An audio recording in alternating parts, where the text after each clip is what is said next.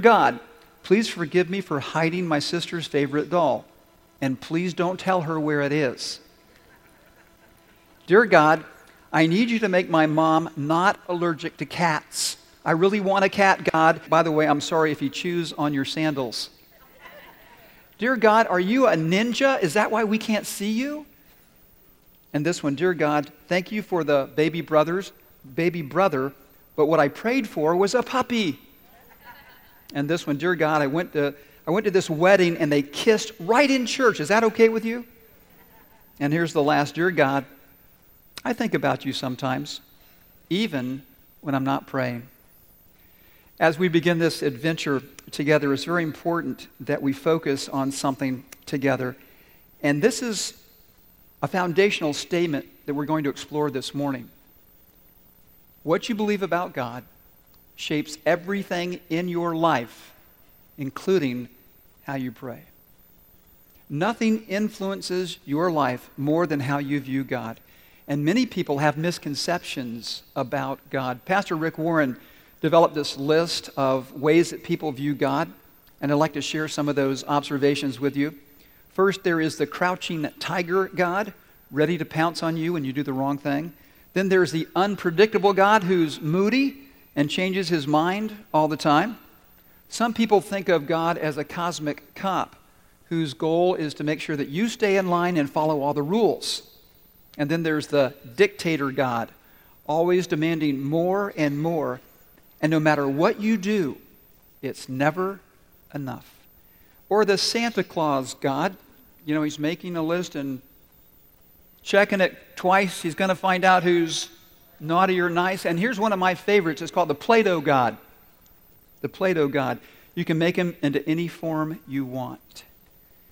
You know, people say, I think God is like this or I think God is like that, but what you think or what I think God is like really doesn't matter, does it? What we need to know is what is God really like? And how does God reveal himself to us in this book that we call the Bible? Christian writer A.W. Tozer said this What comes to your mind when you think about God is the most important thing about you because it affects everything else in your life. And that is certainly true, especially when it comes to prayer. You know, if you see God as this stern dictator, this cosmic cop, then you see prayer really as a duty, something you have to do, something you're expected to do, something that you feel guilty for not doing. Or if you see God as this person who's just at a distance watching your life, not, not interested in the details of what's going on, then really why pray at all? But if you see God as a good, good father, like we just sang this morning, if you see God as somebody who loves his children, it makes all the difference in the world when it comes to how you pray. And there's one foundational truth from the Bible that deeply affects how we pray. Three words that we're going to focus on this morning God is good. God is good. And this is what the Bible tells us about God. The Lord is always good.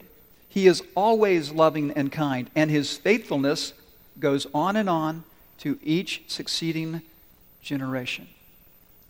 Church, listen carefully. The basis for all prayer is the goodness of God. Let me say that again. The basis for all of our prayers is the goodness of God. Because if God is not good, why pray in the first place? And consider this people often ask, you know, why, why is there evil in the world? Well, I think the Bible gives us a fairly straightforward answer. It's because God created people with free will and we make bad choices. And because of those choices, evil and pain and suffering has come into our world. But there's another important question to consider why is there good in the world?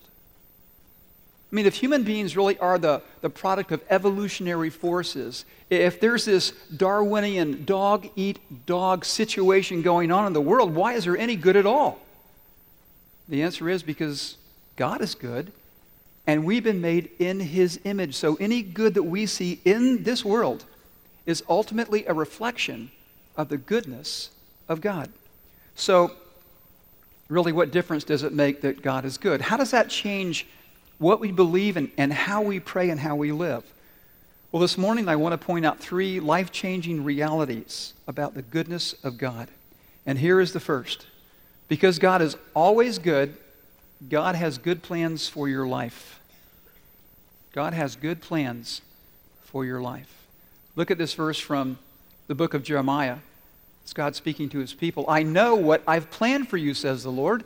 I have good plans for you, not plans to hurt you. My plans will give you hope. And what kind of future? A good future. And then this verse, which is one of the most quoted verses in the entire Bible, Romans 8:28, we know that God causes how much? Everything to work together for the good of those who love God and are called according to his purpose. Now, church, listen up because I really want you to get this. This is not a promise for everybody on the planet. Everything is not working together for good for everyone. This is a promise for people who love God and are called according to his purpose. This is a promise for God's sons and daughters. This is a promise for Christians, followers of Jesus Christ. But here's the deal God, at this very moment, is inviting people to become a part of his family. And when you accept that invitation, that means now God has adopted you as his son, as his daughter. And you have a good, good father who has good plans and a good purpose for you. But this morning, I want us to do this. I want us to, to be real, to be honest. If you're a Christian this morning, here's an important question Does it always look like God has good plans for you? What would you say if you answer that honestly? Yeah, I, I would answer the same way. No, it doesn't look like it. Consider the story of Joseph. Some of you know the story in Genesis of this young man named Joseph. He is hated by his brothers because he's their father's favorite son. And so one of the brothers wants to kill him, but they decide to throw him in this deep well and they sell him to this traveling caravan. Now, if you looked at Joseph's life at that point, would you say, Boy, God has a good plan for Joseph's life? Mm-mm.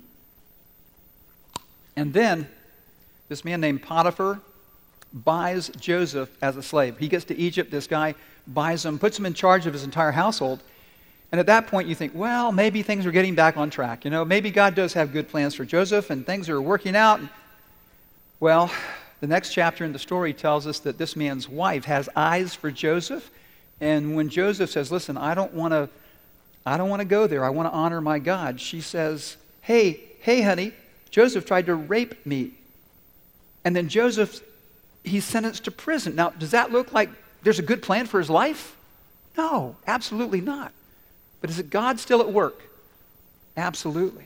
Because as you read the rest of the story, Joseph is promoted and promoted, and he winds up being second in charge as a government official, second to Pharaoh. And then there's this famine that hits, and through his wise planning, he stockpiles all of this food, and other people from other nations come to get food. And guess who shows up? His brothers, because they're hungry. And they end up in front of the brother they betrayed. Now, what does Joseph say to his brothers when he finally confronts them? This is such an important thing for us to understand. He says, Your plan was to hurt me. But God turned your evil plan into a good plan to save the lives of many people. If you're a Christian this morning, do you really believe, really believe, that God has good plans for your life? I'm so thankful that God put the story of Joseph in the Bible because, you know, there are times when we look at the circumstances of our lives and we wonder, you know, God, do you really have a good plan? Because right now it doesn't look like it. When you lose the job, when you lose your business, when you lose your health, when the person you love the most walks out of your life, does God still have a good plan for you? Well, the overwhelming answer from this book is what? Yes, He does. Friends, listen, we live in a broken world. We get broken bodies, we get broken minds, we get broken hearts, we have broken dreams, but I'll tell you something that is not broken and never will be the promises of God. And God has promised to work out His purpose for us. And here's the deal even in the middle of all this chaos, in the middle of all this brokenness, in a way that we fully cannot and do not understand, God is at work accomplishing His purpose, not just for our good, but for His glory. And realize this sometimes when you suffer, God not only uses your pain to benefit you, He uses your pain to benefit others. When I had surgery a couple of months ago and ended up with a paralyzed right hand, I continued to believe that God is good. And I continued to pray that God would accomplish his purpose in my life. And God has done exactly that. I mean, God has deepened my dependence on him. Um, God has given me an incredible number of opportunities for spiritual conversations with nurses and doctors and physical therapists and patients. God has given me a deeper sensitivity for people in our church family who are going through challenges in their lives. In short, God has honored his promise and he's working out his plan for me. And, church, let me say this I am so thankful to you for your faithful prayers. I went to the hand surgeon uh, Monday of last week, and because of the remarkable progress that I've made, he said, Hey, Dudley, you don't need any more surgery, which was really, really great news. Yeah, thanks. Thank, thanks to God. He said, however, it could be another 12 months before you fully regain the use of your hand. And it was so interesting because I was sitting next to Chris and we looked at each other and I could tell what she was thinking. We know who's in charge of this timeline. It's not this physician, it's that physician. And that is certainly true. And, and I wanted to share this with you too because it was so encouraging. A few weeks ago, I had these um, nerve conduction studies done. And the results were that I had no nerve impulses to extend these three fingers, so they just wouldn't move. And then, you know, I'd ask people to pray, and it was about 2 o'clock in the morning. I woke up and I was doing this. And I thought I was dreaming, honestly. So I got up out of bed, make sure I'm fully awake, went to the bathroom mirror and said, Oh, whoa, it's, it's working. And then the next day, I go to physical therapy, and the physical therapist was just amazed. She said, I have never seen anything like this. I can't explain it. And then she stopped for a moment and she said, Wait a minute, wait a minute. I know what's going on here. You're a pastor, you have a direct line to God. the truth is, we all have a direct line to God, don't we? And that direct line is called what? Prayer and we can come to God and remember, hey, He's really a good, good Father who has good plans for our lives. And when we do that, when we remember who God is, it enables us to live with joy, even when life is hard. And there's a great verse that reminds us of that. It's in Romans. It says this So, we can rejoice when we run into problems and trials, for we know that they are what? They're good for us. They can help us Learn patient endurance. See, the more you trust in the goodness of God, the more joy you're going to have in your life because joy doesn't depend on what you're going through. Joy depends on what you believe. You know, for example, you can take two people that are going through exactly the same thing. And one person is miserable. One person is devastated by their circumstances, and the other person is really okay. In fact, they're more than okay. They're at peace. They actually have joy. Why? Because they believe there's a good, good God who has a good purpose for my life. And what is that purpose exactly?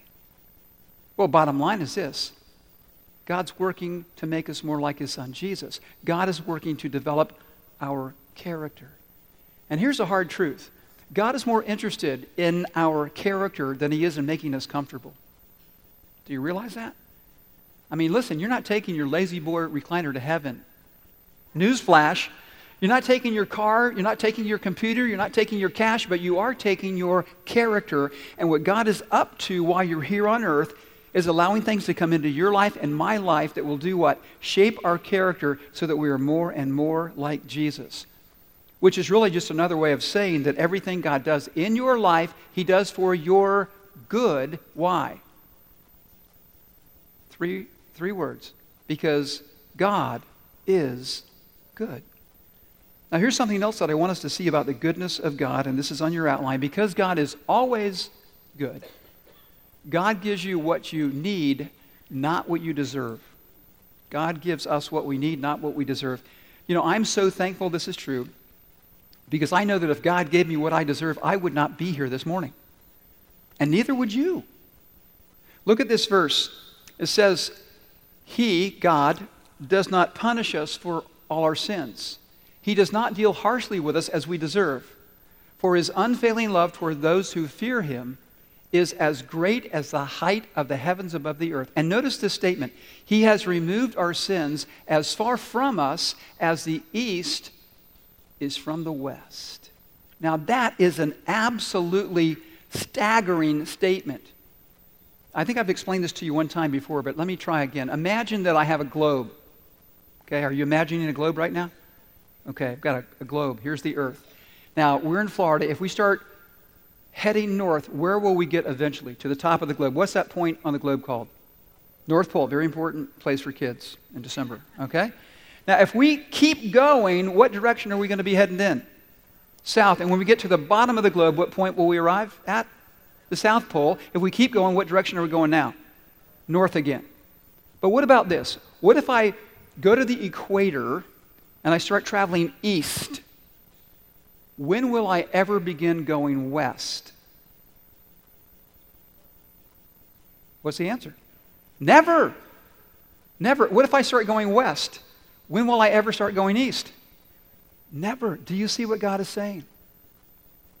There is an infinite distance between east and west. When I forgive you, you are completely forgiven. Why? Because God is willing not to give us what we deserve, but to give us what we need. You may know the story of King David in the Old Testament. There's a time when this man, who was called a man after God's own heart, had this huge moral failure. He committed adultery. And then to cover it up, he had this woman's husband murdered. I mean, those are some pretty serious sins, wouldn't you say? Now, does David, King David, does he deserve God to forgive him? Does he deserve God's mercy? Does he deserve God's justice? Well, absolutely, because justice is getting what you deserve. But this is interesting. When he prays, because King David knows that God is good, he actually asks for mercy. This is in Psalm 51. He says, God, in your goodness, have mercy on me. Now, here's a really important truth God forgives you not because you are good, God forgives you because He is good. And God not only forgives you, He actually welcomes you back. Think about this. Anybody here ever offend anybody else? You can raise your hand. Hurt somebody, sin against somebody. Do they typically just say, oh, it's no big deal? Do they typically just welcome you back into open arms? No. But God's not like that. God is willing to forgive and willing to welcome us back. And you know, over the years that I've been a pastor, I've heard people say to me, you know, Pastor Dudley, after what I've done, God could never forgive me. And maybe this morning you relate to that. You struggle with really accepting the forgiveness of God, and so you have a hard time forgiving yourself. Listen, God is good. And God is willing to forgive you when you humbly come to Him and ask for forgiveness. When you turn away from your sin and turn toward God, He welcomes you back. And the question is well, how can God do that?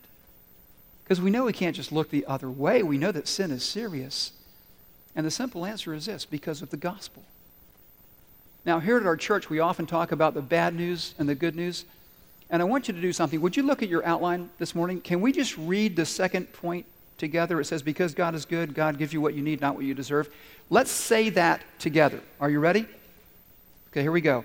Because God is always good, God gives you what you need, not what you deserve. Okay, this time read it like you mean it. This is incredible. Let's read it together. Ready? Like we mean it? All right.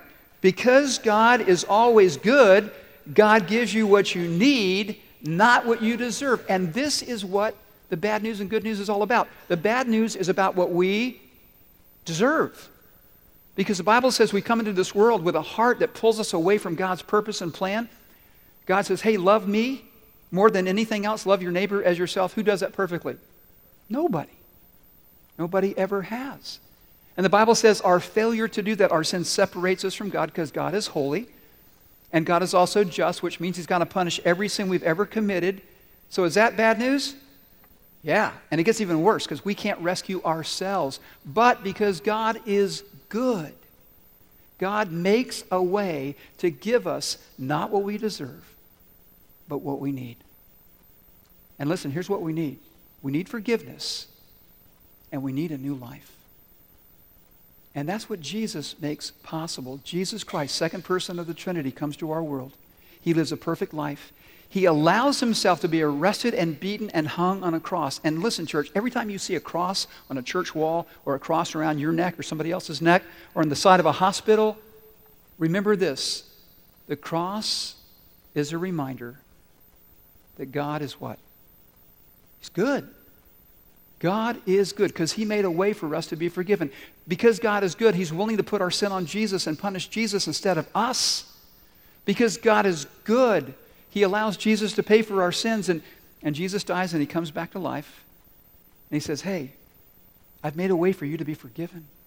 I've made a way for you to have a life of purpose. And here's what I want you to see God has called you to an incredible purpose, and He has promised to give you everything you need to accomplish that purpose. Jesus has made it possible for you to actually come to the throne of God and ask God for what you need. And if there's anybody who understands what we need, it's Jesus. Look at this verse from Hebrews. It says this. It says, Jesus understands our weaknesses, for he faced all the same temptations we do, yet he did not sin. So let us come boldly with confidence. Let that sink in for a moment. This is how God says we should come boldly with confidence to the throne of our gracious God. There we will receive his mercy and we will find the grace to help us when we what? When we need it. Now listen, church, this morning, I don't want to just stand up here and talk to you about prayer. I want to give you an opportunity to pray. So I want to encourage you to do this right now. Think about what you need from God. What's the most important thing that you need from a God who loves you, a good, good Father? You know, maybe this morning it's very practical. You need a job. Maybe this, this morning is something in a relationship where your heart has been really hurt. And you would say, God, I need you to help me to forgive this person. Or maybe you've hurt the heart of God and you need God's forgiveness. Maybe what you need most is just to be reminded that God really loves you and that He's in charge of your life. Would you do this? Would you just bow your heads and close your eyes and just take a deep breath? Let it out. Think about what you need from God right now. Remember that God is good. Remember that He invites you to come to Him. So, so do that. Come to the throne of our gracious God and tell Him what you need.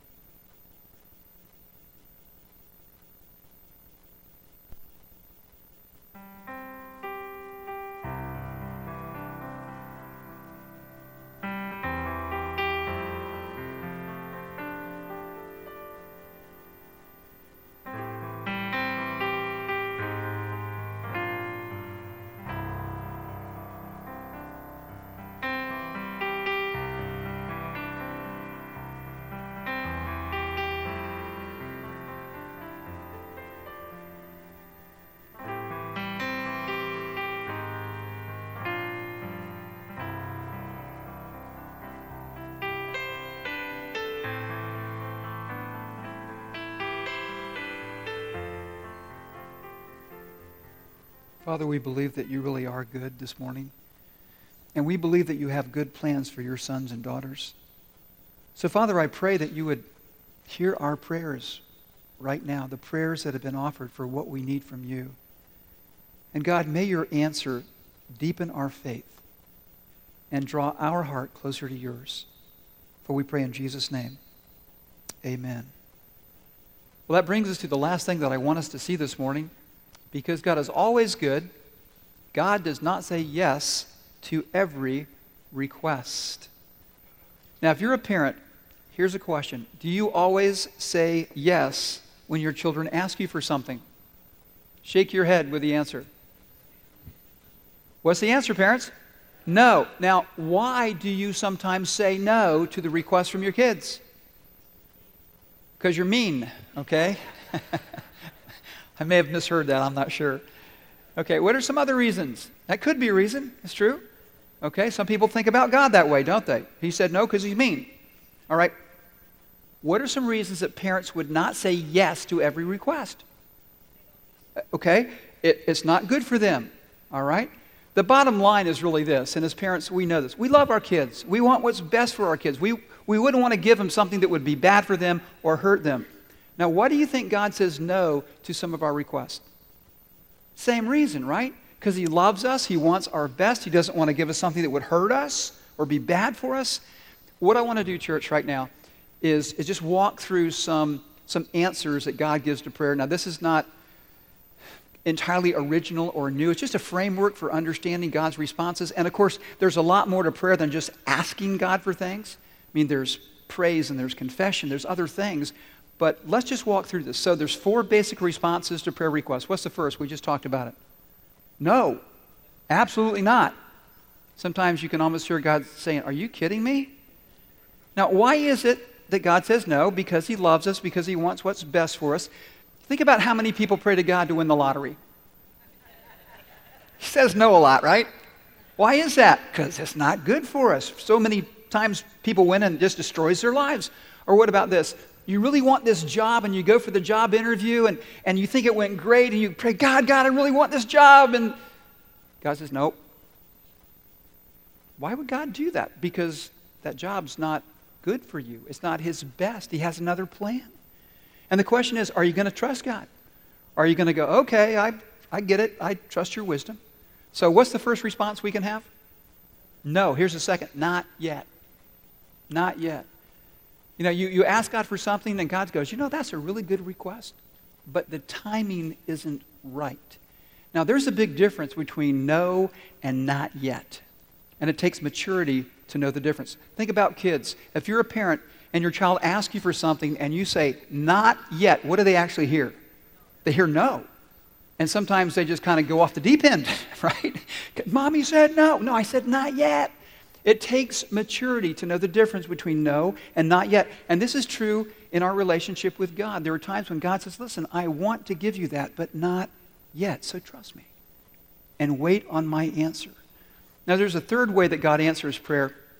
You may pray and ask God for something, and it's a good request, and, and God is willing to give it to you, but you're not mature enough to handle the answer. You know, for example, you might be praying for a, a leadership role, and God says, Well, I'd like you to have that, but you need to grow up first.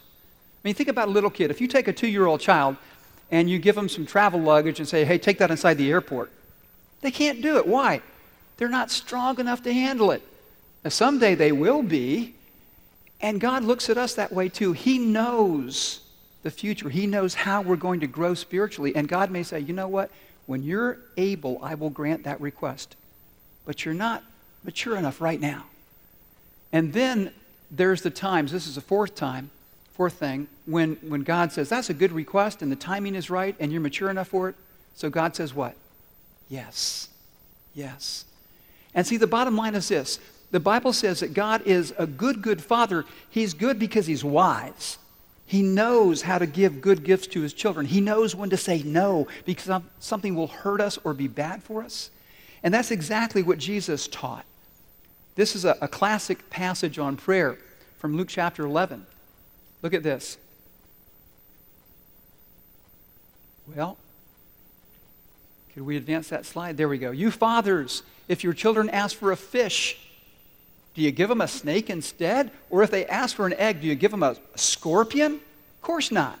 So if you sinful people know how to give good gifts to your children, how much more will your heavenly Father give the Holy Spirit to those who ask him?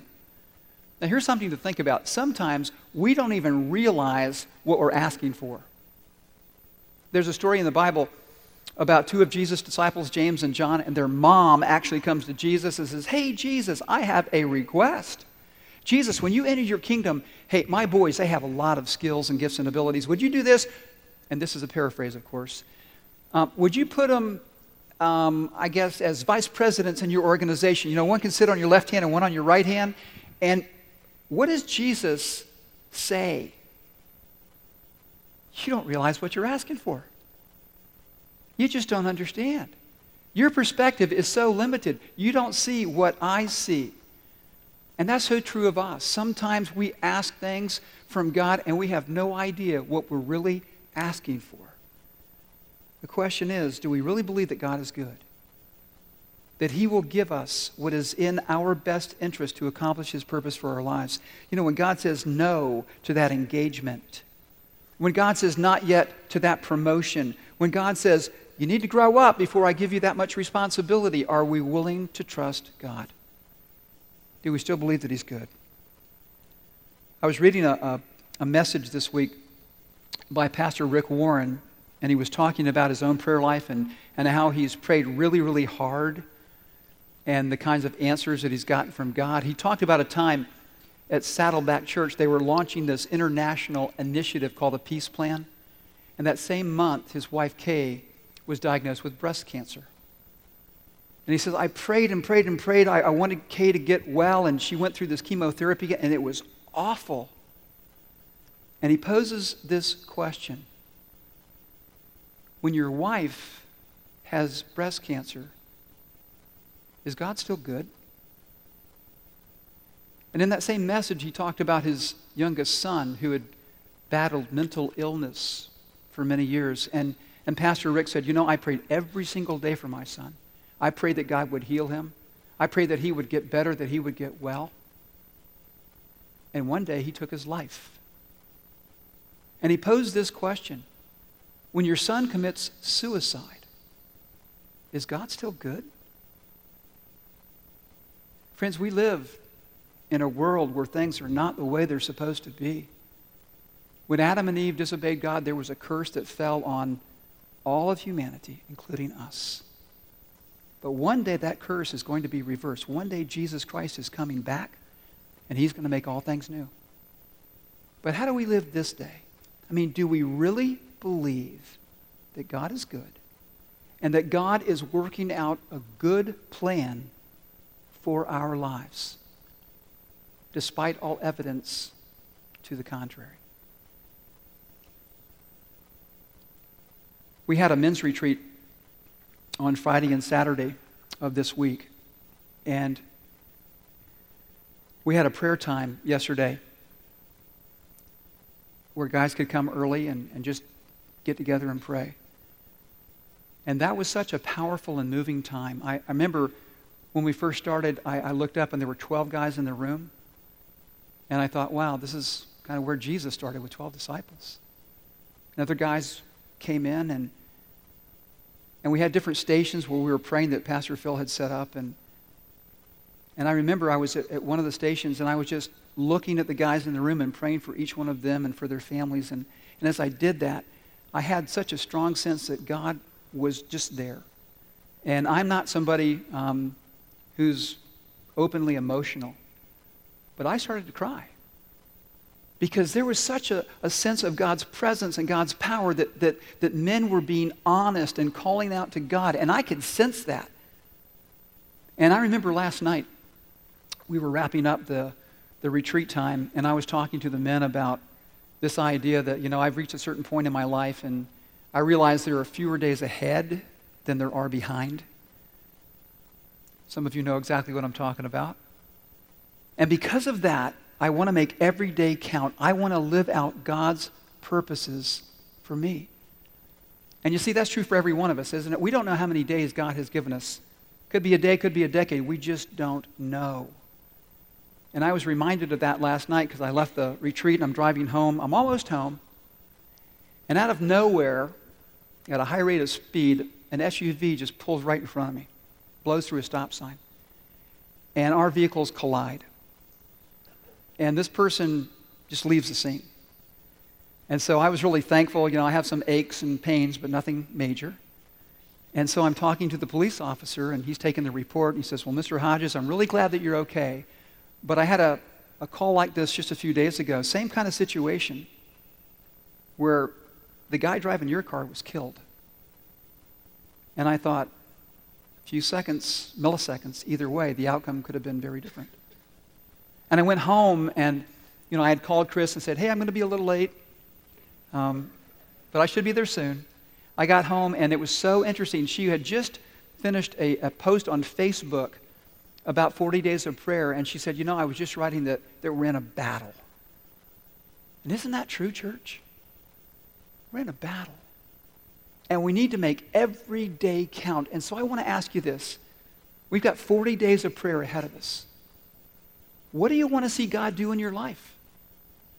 Because I'll tell you this you have a choice to make. Some of you are already in a small group, some of you are ready to engage, some of you are sitting on the sidelines right now, and you're going to watch this happen. And you'll nod your head and go, Oh, yeah, this is good 40 days of prayer. But it really won't change you. It really won't change your life because you're not going to engage. So listen, as your pastor, please make these days count. Get off the sidelines. This is really, really important. Prayer connects us to the heart and the power of God. And through prayer, He really does change us. He changes our lives, He changes everything. And, church, we really are in a battle. We have a real spiritual enemy who's trying to tear down everything God is trying to build up. And I'll tell you this our spiritual enemy, Satan, he's not afraid of our plans, he's not afraid of our programs, but he is terrified of our prayers. So here's what I am calling you to do pray. Seriously, let's pray and let's expect God to answer. And here's why because what the Bible says is absolutely true. Would you say it with me? Three words God is good. Let's pray. Father, you are. You are good always, all the time, in every way. You're perfect in all your ways. And God, we believe that you have good plans for us, despite the evidence to the contrary. Lord, we don't see what you see.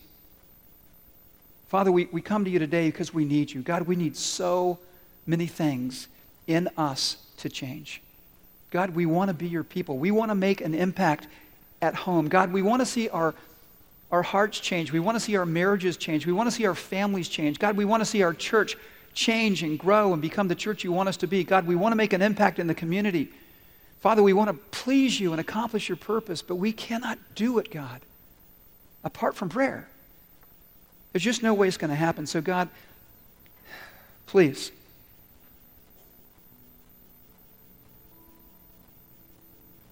Remind us that there's an urgency to this. Jesus, you call us to follow you not tomorrow, but now, today. And God, today, as the Bible says, is the day of salvation. And Father, I pray if somebody here this morning has never made a clear decision to follow Jesus, that today would change everything. And listen, if you feel God just speaking to you this morning, then you can speak to Him and you don't have to talk out loud. In your own words, you can just say, God, I need you and I need a new life. I need forgiveness. Because, God, I've done so many wrong things. So, would you please do this? Would you forgive me? Because I believe Jesus died for me, for my sins, that He rose from the dead. And I want to follow Him. I want a new life of purpose and power and peace and joy, God, the life that Jesus offers me. Oh, God, I, I just have this sense that you're up to something. Really, God, some, something bigger and, and better and, and greater than we can even imagine. But Lord, please, in these 40 days, would you come and do your work here in this place so that we will know, so that this community, so this nation, so this world will know that you're God Almighty, the Lion of Judah. And God, right now, we want to do this. We want to come to you. We want to come to your altar because your arms are open wide. Father, in your arms we find forgiveness. So, Lord, as we sing this song, I pray that we will do exactly that, that we will come to you and ask you for what we need.